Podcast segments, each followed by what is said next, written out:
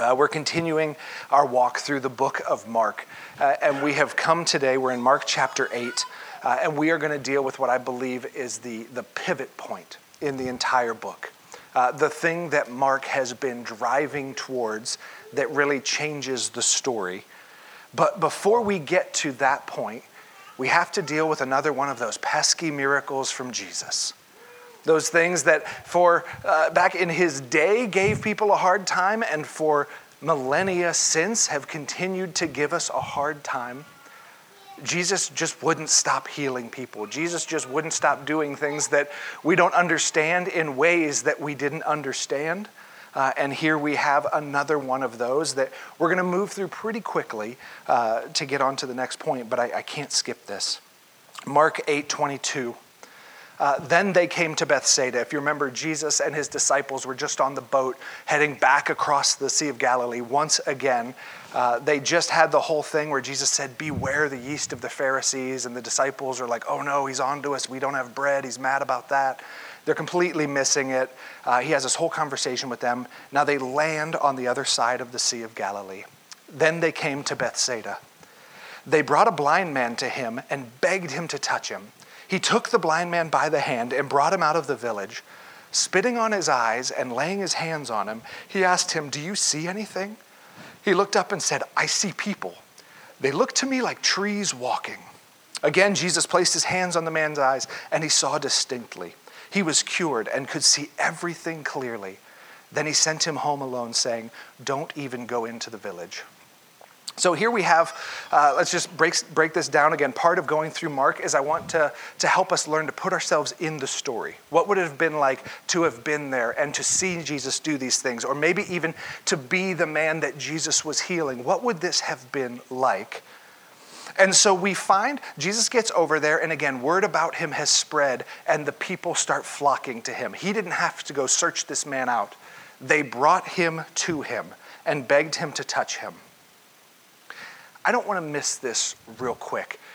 How difficult would it have been for a blind man to find Jesus? Pretty tough, yeah? This man had people in his life who loved him enough to bring him to where Jesus was. And as I was reading this this morning, I didn't want us to miss this church. This could be like a mission statement for the church. People who love those around them enough to get them to Jesus. This man was blessed, even though he was blind, even though he was suffering. He had people in his life that loved him enough to get him in front of Jesus. And my heart was challenged with it of going, that's my call to love people enough to get them in front of Jesus. My brothers and sisters in Christ, when we're suffering and hurting and struggling, to help walk you to the feet of Jesus. Those who don't know him, those that, that I weep over in prayer, how do I get them in front of Jesus? This man was blessed enough to have those people in his life. They brought a blind man to him and begged him to touch him. This man had people that loved him enough to bring him to Jesus. And then things get a little weird. Most of the healings that we read about, most of the miracles that we see, Jesus commands and it's done. Sometimes there are those that get a little weird. We looked a couple weeks ago, Jesus puts his, his fingers in a man's ears and then touches the man's tongue with those same fingers, which is kind of gross, but like, and said, Be opened, and, and the man could all of a sudden hear and he could speak. And we talked about why did Jesus have to put his fingers in the man's ears and, and touch his tongue? Here we come across one that, that really makes you scratch your head. Jesus takes the man outside of the village and it says, spitting on his eyes and laying hands on him, he asked him, Do you see anything? So, again, put yourself in the position of this man. Your friends have brought you to Jesus. You've heard the stories. Jesus takes you by the hand and starts to lead you outside of town. Now you have some questions. I don't know him. Uh, from what I've heard, I think I can trust him, but he's leading me outside of town. He says, Okay, cool, stand here. You're blind, you can't see anything. Did he just spit at me? Like, my life's not bad enough. He just spit in my eyes? What? None of the other stories have talked about Jesus doing this kind of stuff. Why would he spit on me? And then he lays hands and he prays. And as if things didn't get weird enough for those of us looking on, it didn't even fully work. Jesus spits in his eyes and he touches him and he prays for him. And he says, Can you see anything? He looked up and said, I see people. They look to me like trees walking around. Uh, real quick, backstory that tells us that this man has seen before. He wasn't born blind. He lost his sight at some point because he knows what trees are. He knows people walking around. Think if you're blind, like from birth, and the first thing you see is people walking around looking like trees, you probably think, this is what people look like. Kind of tree-ish things walking around. This man has seen before, and he knows things aren't quite there, Jesus. I can see, but it's weird. And so Jesus again places his hands on the man's eyes, and then he saw distinctly. It said he was cured and could see everything clearly. Why did Jesus have to pray twice? You ready for this? It's interesting. I have no idea. No clue. It's not told to us in the scriptures why Jesus spit on the man's eyes, why Jesus had to pray twice, why there was kind of this progressive healing instead of boom, done all at once. I don't know. It's not given to us, it's just recorded this way because this is how it happened. But something that, that I take comfort in when I read stories like this, when I read the stories like Jesus putting his fingers in the man's ears, or, or there's a, a thing where Jesus spits in the mud, makes cakes, and puts them on the man's eyes so that he can be healed. Like, why did he do those things? I don't know, but here's what I take there is no special formula to receive the power of God, to see the hand of God move. It's not you have to pray this very specific prayer and use these eloquent words and stand on one foot and come on an odd day of the month and we don't have this formula to follow. It is simply seeking Jesus and obeying what he calls you to do. When it comes to Jesus' ministry, in, in another part, in one of the Gospels, Jesus says, Look, I only do what I see the Father do. Whatever the Father tells me to do, I simply obey. And the kingdom of God moves forward because of it. This, I think, is what we need to take from it. Have you ever had a scenario where God calls you to do something outside of your comfort zone, where God calls you to do something that doesn't make sense. But we don't talk to those people. But I don't even know that person. Oh, I know this person, and you don't say this to that person. But God is leading you to it. Will we trust Him with that? This is outside of the norm, Jesus. Spit on the man's eyes? What? Will we, uh, will we be obedient even when it doesn't make sense, even when it's difficult, even when it's outside of the norm? Because here's the thing we read this, and in our American mindset, we go, Jesus, this wasn't a very efficient miracle. You took extra steps, you had to pray extra times. Couldn't you have just said, You're healed, and it be done? Like, is he that powerful? Yeah. You weren't very efficient with this, Jesus. And I think it's important to know Jesus has never been after efficiency, Jesus has been after faith. Through our obedience to Him, even in those weird, outside of the comfort zone things, and I think actually especially in those, through our obedience, our faith is built up and we will see the power of God at work. Through our obedience in those outside of our comfort zone moments, the world around us, their faith will be built up and they will see the hand of God at work.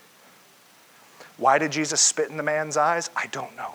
Why did he pray twice and it was this progressive thing? I don't know. What do I know? Jesus was obedient to what the Spirit led him to do, and there was a man who could see on the other end because of it. The kingdom of God was advanced.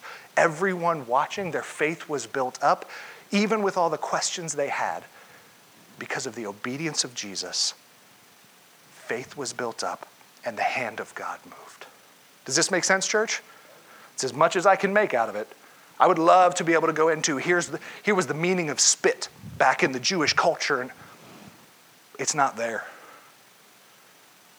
But God is on the move and He will do things His own way. Are we willing to follow, even if He says spit in their eyes, so that they could see? It's, that's a tough one. But this is what we see Jesus doing once again on the move, healing, casting out demons, the kingdom at work. And so this is just a Tuesday for Jesus. He's out doing what he does, and then he pulls his disciples aside, and it's time to have a question with them. It's, it's time to get to the thing that I think Jesus has been waiting to talk about with them. That we're about three years into his ministry. I think he's been waiting about three years to have this conversation with them. So after they were at Bethsaida, he heals this man. And then it says in verse 27 Jesus went out with his disciples to the village of Caesarea Philippi. And on the road, he asked his disciples, Who do people say that I am? They answered him, John the Baptist, others Elijah, still others, one of the prophets. But you, he asked them again, Who do you say that I am? Peter answered him, You are the Messiah. And he strictly warned them to tell no one about him. This question, Who do people say that I am? This is the thing that when you read back through the first eight chapters of Mark, Mark is 16 chapters long, eight being right in the middle of 16. This is a pivotal point in the story. This is the thing that Mark has been driving toward. Who do people say that I am? Look at the questions that Mark has been recording of people asking as he drives towards this point. This is just a few of them in Mark chapter 2, verse 5 to 7. We've read all these stories before. When Jesus saw their faith, he said to the paralyzed man, the one that was lowered down through the roof, when he saw their faith, he said to the paralyzed man, Son, your sins are forgiven. Now, some teachers of the law were sitting there thinking to themselves, Why does this fellow talk like that? He's blaspheming. Who can forgive sins but God alone? What's the question they're really asking there, church? Who does this guy think he is? Only God can do what he's claiming to do. Who is this man? Who does he think he is? Mark chapter 4, two chapters later. They're on the, uh, the sea, and remember, the disciples are panicking because a storm has come up. And Jesus, don't you care that we're going to drown and we're going to die? He got up, rebuked the wind, and said to the waves, Quiet, be still. Then the wind died down, and it was completely calm. He said to his disciples, Why are you so afraid? Do you still have no faith? They were terrified and asked each other, Who is this? Even the wind and the waves obey him. Even the disciples who had been with Jesus for two plus years at this point in time, what's the question on their lips? Who is this? Who is this man? Two chapters later, Mark chapter 6. Jesus left there and went to his hometown, accompanied by his disciples. When the Sabbath came, he began to teach in the synagogue, and many who heard him were amazed. Where did this man get these things? They asked. And what's this wisdom that has been given to him? What are these remarkable miracles he's performing? They're asking questions, but then all of a sudden there's a shift. Isn't this the carpenter?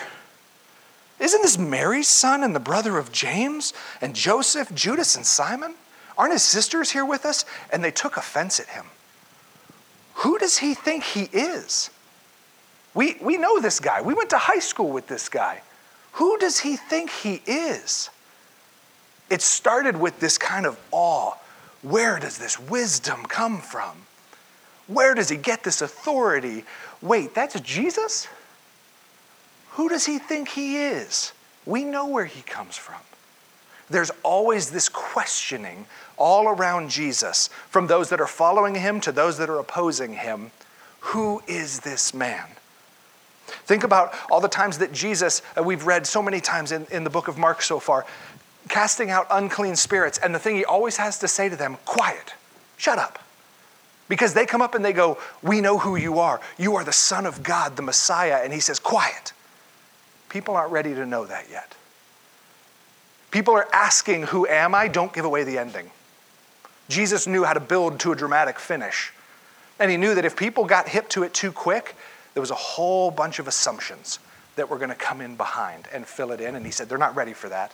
So he's constantly telling all of these unclean spirits, quiet, because they keep calling him by his name.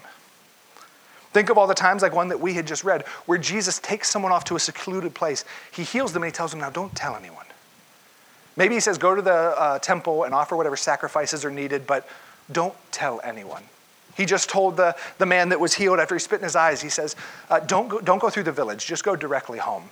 I, I'm trying to make it so that word doesn't spread this quickly. I'm trying to not give away the ending because as soon as people start putting together that I'm the Messiah, there's a whole backlog of stuff that's attached to it that's going to come into their minds. And I don't want that for them yet. This is, this is strange for us because we come 2,000 years later knowing a whole bunch that they didn't know at the time. We know how the story ends.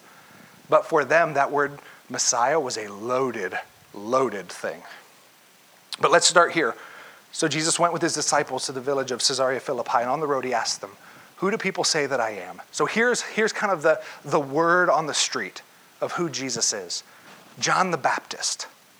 For, for people to say, man, he's John the Baptist, first of all, John the Baptist baptized him, so it's kind of a weird thing. Uh, how could, how could he be both? But people were just trying to make sense of it because they've never seen anything like Jesus before. And so to say that he was John the Baptist was to put him on an upper echelon. John the Baptist was an incredibly respected man. Everyone believed that John was sent from God to do the work of God, to, to announce the kingdom. And so to say, for people to say that Jesus was John the Baptist was to say he is an incredibly respected man. He is a powerful man moving among us. For them to then say he is Elijah Elijah was an Old Testament prophet, not just a prophet, one of the prophets. Elijah, the way that his time on earth ended was he was carted up to heaven in a chariot of fire. Pretty important guy. And they're going, maybe this is Elijah coming back, one of the prophets. This was top tier for them. And then they even just say, or one of the other prophets. The, the word on the street was that Jesus was an incredibly important man of God. Maybe one like they had seen before, but, but real important. So let me ask you this question. I think this is a really important question for us to ask.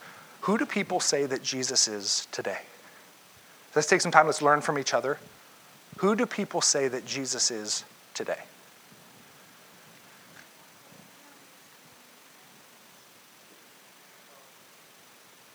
a prophet and a teacher, Alpha and Omega. Think, for, right now, think outside of the church, just in, in the world around us. Okay, yeah. The, the teacher and a prophet thing, people love to latch onto that. Jesus is a good teacher. He just taught really good lessons. Maybe would he, he's the son of God or any of these things? Eh, not sold on that, but he was a good teacher, is where a lot of people would come in. What else? Okay, yeah, some people, he's a mythological creature. He's like a dragon and a unicorn. He never really existed. Some guys just made him up to kind of teach some good things. That was a little more nonsensical. There's not a whole lot, even in the scientific community, that would say Jesus never existed. But there is that just in the world around us. There are some that would go, yeah, I don't even know if there was a guy named Jesus. Who do people say that Jesus is today? A guy named Jesus.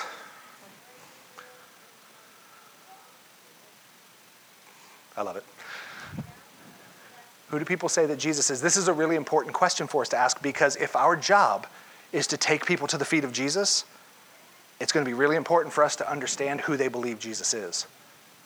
It's going to really affect how we bring them to Jesus. If they're going, he's a mythological creature, or he was just some good teacher back then. What else? Who do people say that Jesus is today?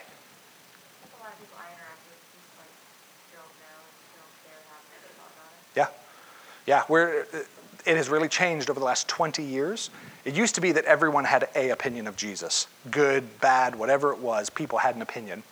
Now, there are many people who just don't care. Who have, like, it's weird in American culture in 21st century, but there are people who have ne- truly never heard the name of Jesus. They've never heard the story of Jesus. We assume so much. There are, there are people who don't think a single thing about Jesus not because they hate him, because no one has ever even brought it up to them. And so they have no opinion of Jesus.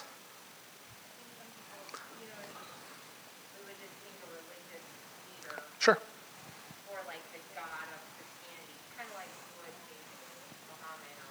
Sure.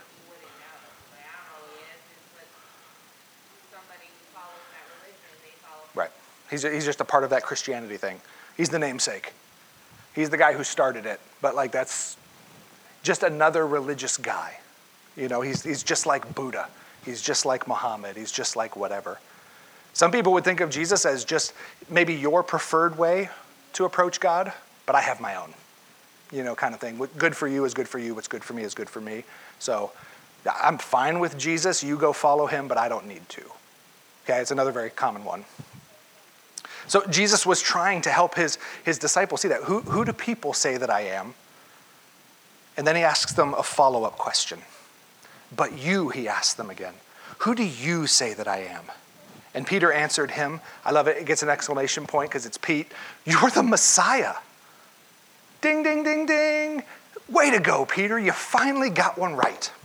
Every teacher loves that aha moment when you see the light come on, when a student finally gets it, when you're a parent, and you're teaching your kids something and they finally get it, and there's that, oh, I'm so proud. You finally got it. This has to be what Jesus experienced at this point. People say that, uh, that you're John the Baptist, and Jesus going, No. That you're Elijah? No. That you're John the Baptist? No. I think you're the Messiah. Yes, Peter. Well done. Normally, Jesus follows up a declarative statement that Peter makes with, Do you still not understand? Where is your faith, Pete? This is a very common response. We don't have that here. What we have is Jesus going on the nose, Peter, well done. Now, don't tell anyone else yet. They're not ready for it. But there has to be this pride inside of Jesus of they're finally starting to get it. So let me ask you this question, church, and this is not a trick question. Who do you say that Jesus is? This is not a trick question of I'm looking for this very specific theological answer. This is a time to praise and lift up his name.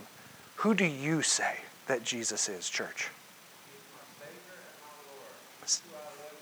Yeah. Yes. Yes. Who do you say that he is? King of Kings, Lord of Lords. Those go beautifully together, don't they?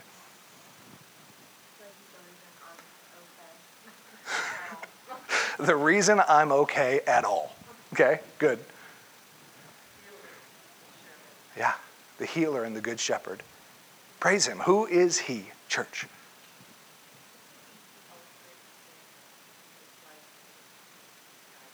Yeah.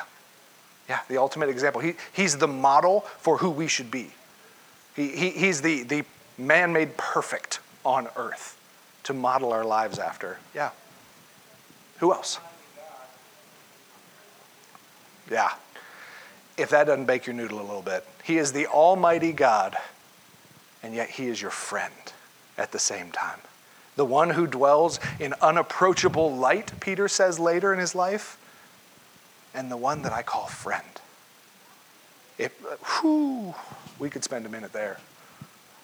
Who do you say he is, church? Who is it? The living God. Yes. Emmanuel, He is God with us. Not God from afar, but God here in our midst with us. Who else? It's okay for kids to shout this one out too. He is the source of all things. Everything, man, Colossians 1, everything that has ever been created was created through him and is held together by him. Incredible. What was it? The Lamb of God. Our only hope.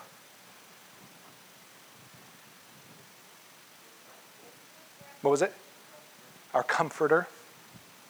We have part of the Christian Missionary Alliance we have over here on the wall. We call him our Savior, our Sanctifier, which means the one who makes us like him, our healer, and our coming King. He's our King today, but one day we will see him in true power and glory as our living, reigning King. Joe. Amen. The way, the truth, and the life. It is important to stop and think who is Jesus really? If we're not careful, we can hit autopilot and Jesus can just become a part of the Bible. Something that we know some trivia about. Yeah, yeah, we know Jesus died on the cross for my sins and he rose again in three days. Like, we can learn about him, but to stop at times and go, Jesus, this, this is worship. This is who you are. This is what you've said about yourself. This is what I'm saying about you. And we exalt him and we lift up his name. Like Peter said, You are the Messiah, the anointed one, the chosen one of God. Peter would have said when he said Messiah, You are the one that we have been waiting for. You are the one that the entire Old Testament history has been building towards. You're the Messiah, the chosen one of God. So there's that aha moment. Peter gets it. Yes, boys, you've got it right. This is what they're saying, but you've got it. I am the Messiah. Then he began to teach them that the Son of Man must suffer many things and be rejected by the elders, the chief priests, and the scribes, be killed, and rise after three days. He was openly talking about this. So Peter took him aside and began to rebuke him. But turning around and looking at his disciples, he rebuked Peter and said, Get behind me, Satan, because you're not thinking about God's concerns but man's. Oh, Pete, it was so short lived. Pete got the multiple choice answer right, but there was an essay on the back. Oh, you're the Messiah, Jesus. Yes, Peter. Now, here's what it means to be the Messiah. He began to teach them that the Son of Man must suffer many things, be rejected, and be killed. And Peter pulls him aside and begins to rebuke him. And Jesus he gets pretty upset with Peter. I mean, to the point of saying, Get behind me, Satan. Ouch. This one's raised a lot of questions for people. How could Jesus say that to him? This was one of his disciples. How, why would he say, Get behind me, Satan? The disciples' understanding of who the Messiah was was incredibly different than Jesus' view of the Messiah. Let's begin to break this whole thing down the disciples would have seen the Messiah, again, the one that they had been waiting for for all of the Old Testament history, as the Messiah was coming to set things right on earth. And what that meant was put Israel back on top, right where it belonged. To make Israel a world power again. The Messiah, as, as the Jews would have recognized it, was the conqueror they would have looked at Rome and gone, wait till the Messiah gets here. Oh, you're going to be in trouble because he's a conqueror. He was coming to lead a rebellion, to lead the army of God, which was the Israelites, against its oppressors. That's what they would have thought of. When, when Peter said, You're the Messiah, that's what was tied to that name. You are the conqueror, the one who's going to set the nation of Israel free and put us back on top where we belong. That's what they thought the Messiah was here to do a conqueror. Jesus' view of the Messiah was that the Messiah was here to fight against the root of all that was wrong in this world the power of sin. One day, will Jesus come and reign presently over all of the earth? Yes. But Jesus, when he was here the first time, was here with one enemy in mind, and it wasn't Rome. It was the power of sin, the true enemy of every man's heart, the true oppressor of every created thing. And Jesus was coming to break those chains. But there was this misunderstanding. The disciples and many others who were looking for, for the Messiah were looking for this through this nationalistic lens. He's coming to raise up Israel again. Jesus was saying, I'm coming as a personal Savior.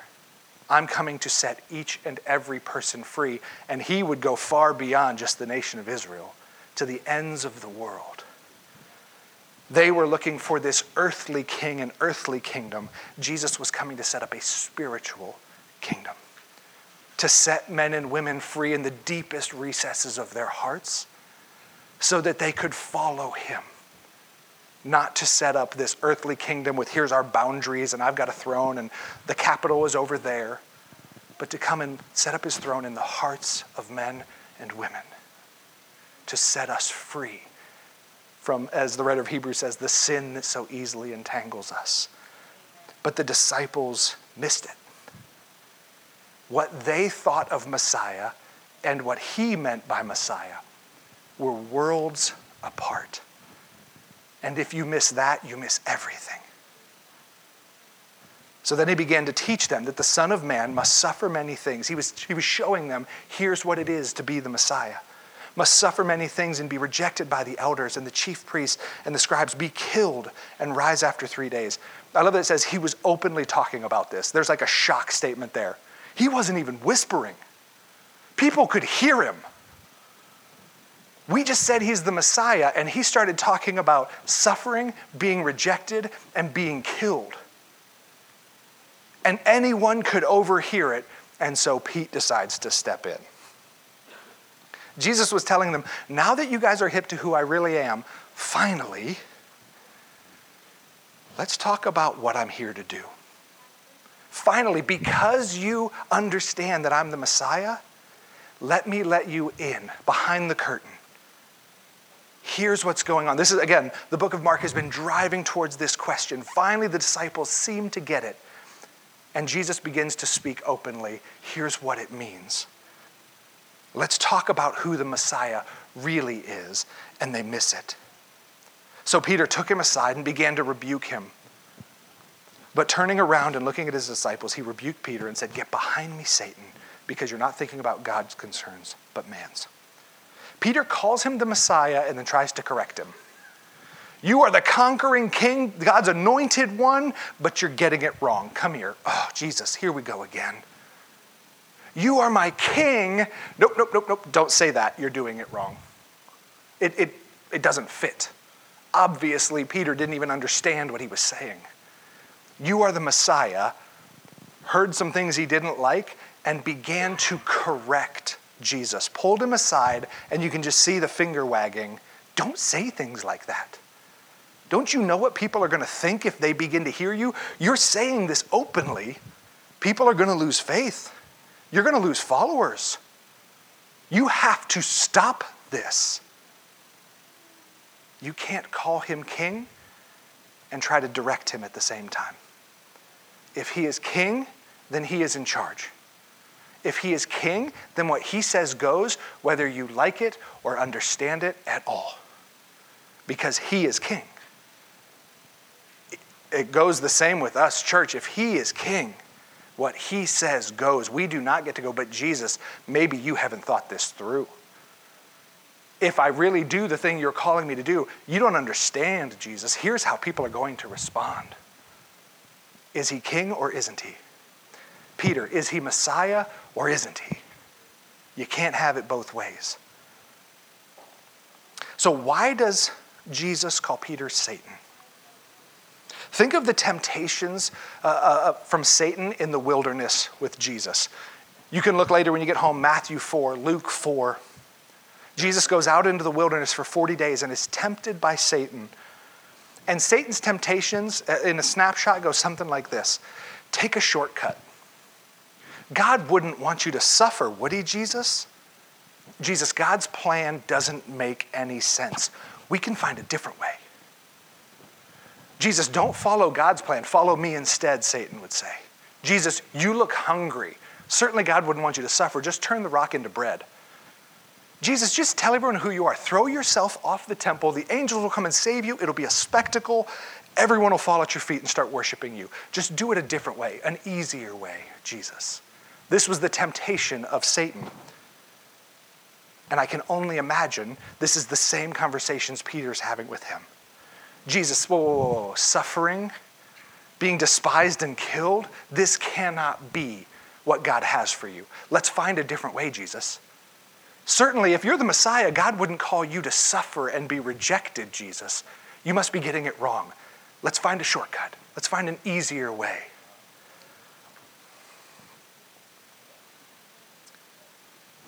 But again, Jesus tells him essentially, if I'm the Messiah, then you are to follow. Get behind me. You have the same mind that Satan did when he came and tried to tempt me to find this easier way. And so Jesus looks at Peter and says, Get behind me, Satan. For you are not concerned about God's concerns, but man's. Jesus says that Peter wasn't thinking about God's concerns but man's. I, I wondered what are some of the concerns that were going through Peter's mind? Again, trying to put myself in the story. If I'm Peter, if I've been following this man for three years, And he says, Boys, it's time to turn our eyes to Jerusalem. And let me tell you what's going to happen there suffering, rejection, and death. But don't worry, I'll raise in three days. And they're like, they, I think their ears, when they got to death, they just heard wah, wah, wah, wah. They didn't hear anything else at that point. And so, what are some of the concerns that Peter may have had? Again, it doesn't tell us, I'm just putting myself in his shoes. Maybe it was something like this I don't want my friend to suffer. Certainly, God wouldn't do that. If Jesus is the Messiah, God wouldn't call him to suffer, right? God just wants good things. God just wants blessings. He would never call him to that. And maybe it came from this heart of compassion. Jesus is my friend, and I can't stand to see him talk like this. Jesus, no, no, no, no, no, no, not for you, not for you. Maybe it was, but if you die in Jerusalem, then what do we follow you for? If we're just going to the place where you're going to be killed, what was the last three years about? I mean, you have to understand, Jesus was not the first person to be known as Messiah. There had been dozens, if not hundreds, of false messiahs before him. People who claimed to be a Messiah, who would raise up a rebellion, they'd gather a small army, and eventually, every single time, they were squashed. Whoever was claiming to be the Messiah was killed, and it all came to nothing. We even see this later in Acts chapter 5 when Peter and John continue to preach the name of Jesus. Uh, the Pharisees and the religious leaders get them together and they're trying to figure out what to do. And there's this guy named Gamaliel. And Gamaliel says, Look, I don't think we should do anything. Because if this Jesus was a false Messiah, like all the ones we've seen before, when he died, everything else should stop. That's how it's always worked before. Let's just wait and see what happens. This was a common occurrence for them, another one popping up saying he's the Messiah. So when Jesus says, I'm going there and I'm going to die, were they going, oh no, we, we backed the wrong horse? We picked the wrong one to follow. If you die, what was this all for, Jesus? Maybe it was something like, but how will you be the conquering king you're supposed to be if you're going to Jerusalem to suffer and die? this idea that I have of who you're supposed to be doesn't match with what you're saying. So what you're saying must be wrong, Jesus. You have to go and conquer, not be conquered. You didn't come to suffer and die because you're this conquering king, Jesus. Stop saying these things. No one can kill you. You're the Messiah. Behind me, Satan. You have man's concerns in mind, not God's. Maybe I can see myself thinking this one. If you're going to suffer and die, and we're supposed to follow in your footsteps, I don't like what this math adds up to, Jesus. All of a sudden, following you doesn't seem like maybe the greatest thing in the world, When I thought I was following the conquering king. I was going to be a general. But if you're going to suffer and die, and I'm following you, what does that mean for me? Uh, are you telling me that God's going to make me suffer? Are you telling me this may cost me my life? No, no, no, no, no, Jesus, there's got to be a better way. Let's change it. Let, us go with plan B. What is it, Jesus? Behind me, Satan. So let me ask you this question. Again, time for us to talk and to share with each other, to learn from one another. The Holy Spirit can speak to and through you just as well as he can through me. It's kind of a twofold question. What is the danger today of misunderstanding who Jesus is? What, what is the danger of misunderstanding who Jesus was and who Jesus is today? And in what ways do we misunderstand who Jesus is? What, what ways do we have it twisted in our head? Because it can cost us. So, what do you think, church? What?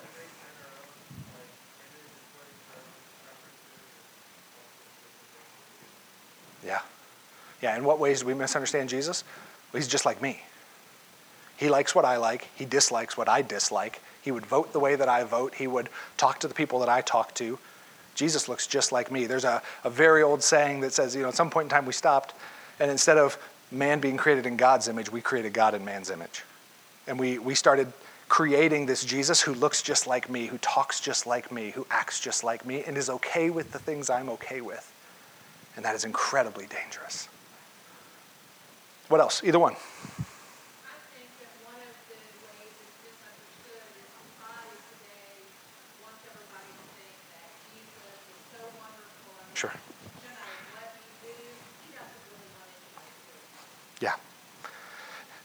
Tell you what, anyone, sometimes you talk with people and they're going, Jesus is, they, they kind of describe Jesus as a hippie. Jesus was about love and peace. I'm like, you've never read the Gospels. When Jesus goes, Look, I, I didn't come to bring peace, but a sword. He says some, some difficult things. Every time he responds to the disciples, part of me goes, I don't like that. You're supposed to be like uber nice all the time. But you're just looking at him and going, Where is your faith, Peter? Come on, man. And I'm going, Jesus, that's not that's not very hippie like. That's not very like nice and peace and love. It's not, that's not super zen, Jesus. There's a great misunderstanding that way. What else?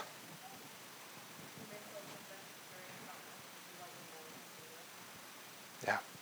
Yeah. If we continue to pursue the wrong idea of who Jesus is, let's call it what it is idolatry. If we continue to pursue a fake Jesus, we will miss the real one.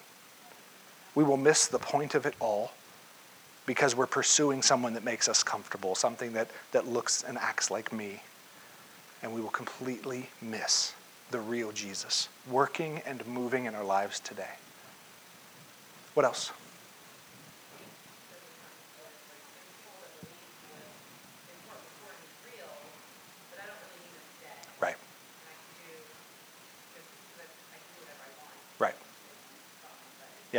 Yeah, yeah.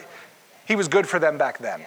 But yeah, now, I mean, you, every time you open your Bible, don't you have to blow the dust off? It's 2,000 years old. What? Is it really relevant today? Incredibly. Again, anyone who would ask whether uh, Jesus' life, his teachings, his works, the whole thing is relevant, I would say you've never read the Gospels.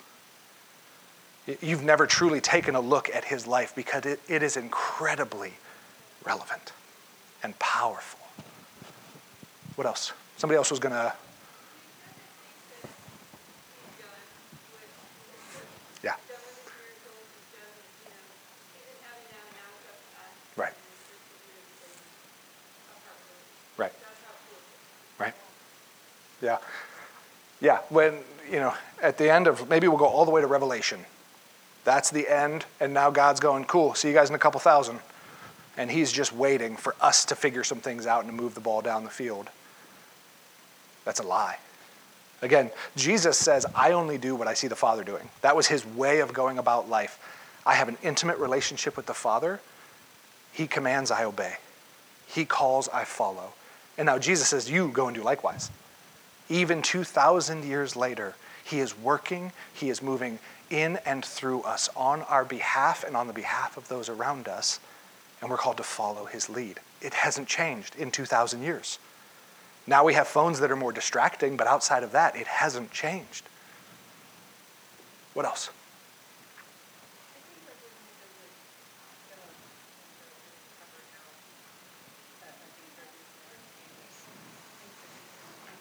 Sure. Right. Yeah, I, I, think if we're really honest, if we went around this room and we're able to be just really transparent, many of us would think Jesus is pretty disappointed in me, because Jesus because it's about toeing the line, and he's kind of holding everything against me, and there's this very legalistic view, and I have to kind of earn his favor again. When again, what we find in Scripture is that Jesus is always waiting to dole out grace and forgiveness on those that seek him. And it's not about, did you always do the right thing? Did you never make a mistake? Because if so, get out of my presence. But it's about a God who is waiting for us to bring our mistakes to him, and he desires to walk with us through them, to make us more like him, and to show himself off to the world around us. But we, ha- we can have this very judgmental angry, God's waiting to pour out wrath view of Jesus that is completely inaccurate.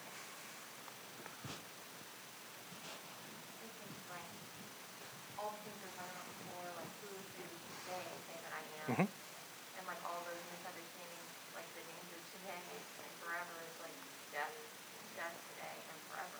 Yeah. And I think like the danger for us, and not that I can control that it sounds so okay when somebody says to me like, "Oh, that's good for you," but like it doesn't work for me or whatever. But like, Right.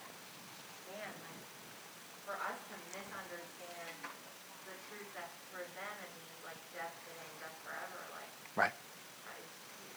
Yeah. And, and think about this. We asked the question before who, who do they say that I am? Who does the world say that I am?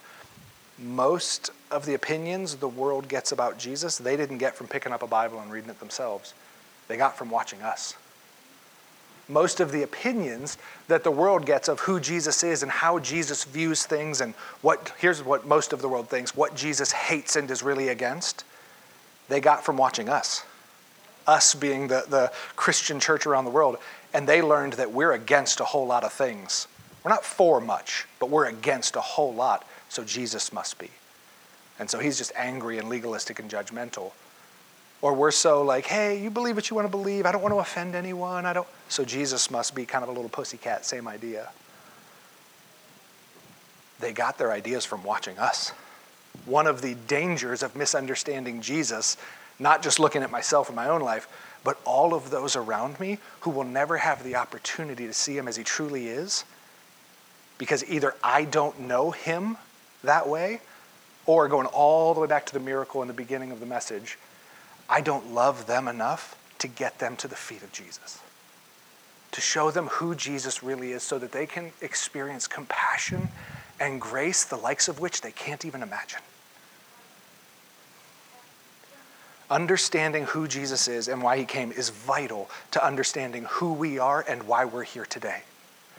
When Jesus said, Follow me, thousands of years ago, and he still says it today, follow me, he's saying, Be about what I'm about and in the way that I go about it.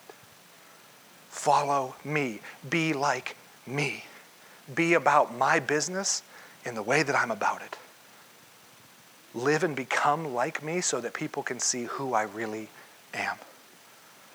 And if we have a misunderstanding about Jesus, then we will miscommunicate to people about Jesus. We will miss Jesus in our own lives and those around us who need him so desperately because they are facing both hell today, separation from God in their everyday, and they have a hell awaiting them. And it's, it's on us, church. I, somebody wrote one time said the, the church is plan A, there is no plan B. God has called us to follow him, to be like him, and to make him known. And if we misunderstand it, they miss out because of it. Let me pray. Lord Jesus, uh, first of all, I just want to be real. I miss it, God. I am guilty of everything that we have discussed. There are times when I create an imaginary image of you that looks a whole lot like me. There are times when I overlook your grace and your mercy and I focus on this judgment that has to be waiting for me, even though it's not in your word. Lord, I, I, I become too cautious, too, too worried about what people will think of me. And so I don't bring them to the feet of the real Jesus. I offer them a watered down version, or I just stay quiet and let them think whatever they want. More concerned about my own comfort than their own eternity. So, Lord, I want to start in a place of repentance. For the times that I have missed you, sometimes through no fault of my own, I'm just, I'm immature and learning sometimes through very willful sin. I don't like that part of you. That part scares me, and so I choose to look the other way. God, I repent. I lay that down at the foot of the cross. I want to know you as you truly are, as you desire to be known. I want to walk with you. And God, I want others to have my relationship with you just, just spilling over and splashing on them. To know me is to know you. God, may you give us a love and compassion for those around us that we have to bring them to the feet of Jesus. They have to see Jesus as he truly is. If we miss that, we miss it all. If they miss that, they miss it all. May we see you as you truly are the uncomfortable, the stuff that we gravitate towards naturally, and everything in between. And may we follow you. May we be about what you're about in the way that you're about it. Come, Lord Jesus, I pray. In your name, amen.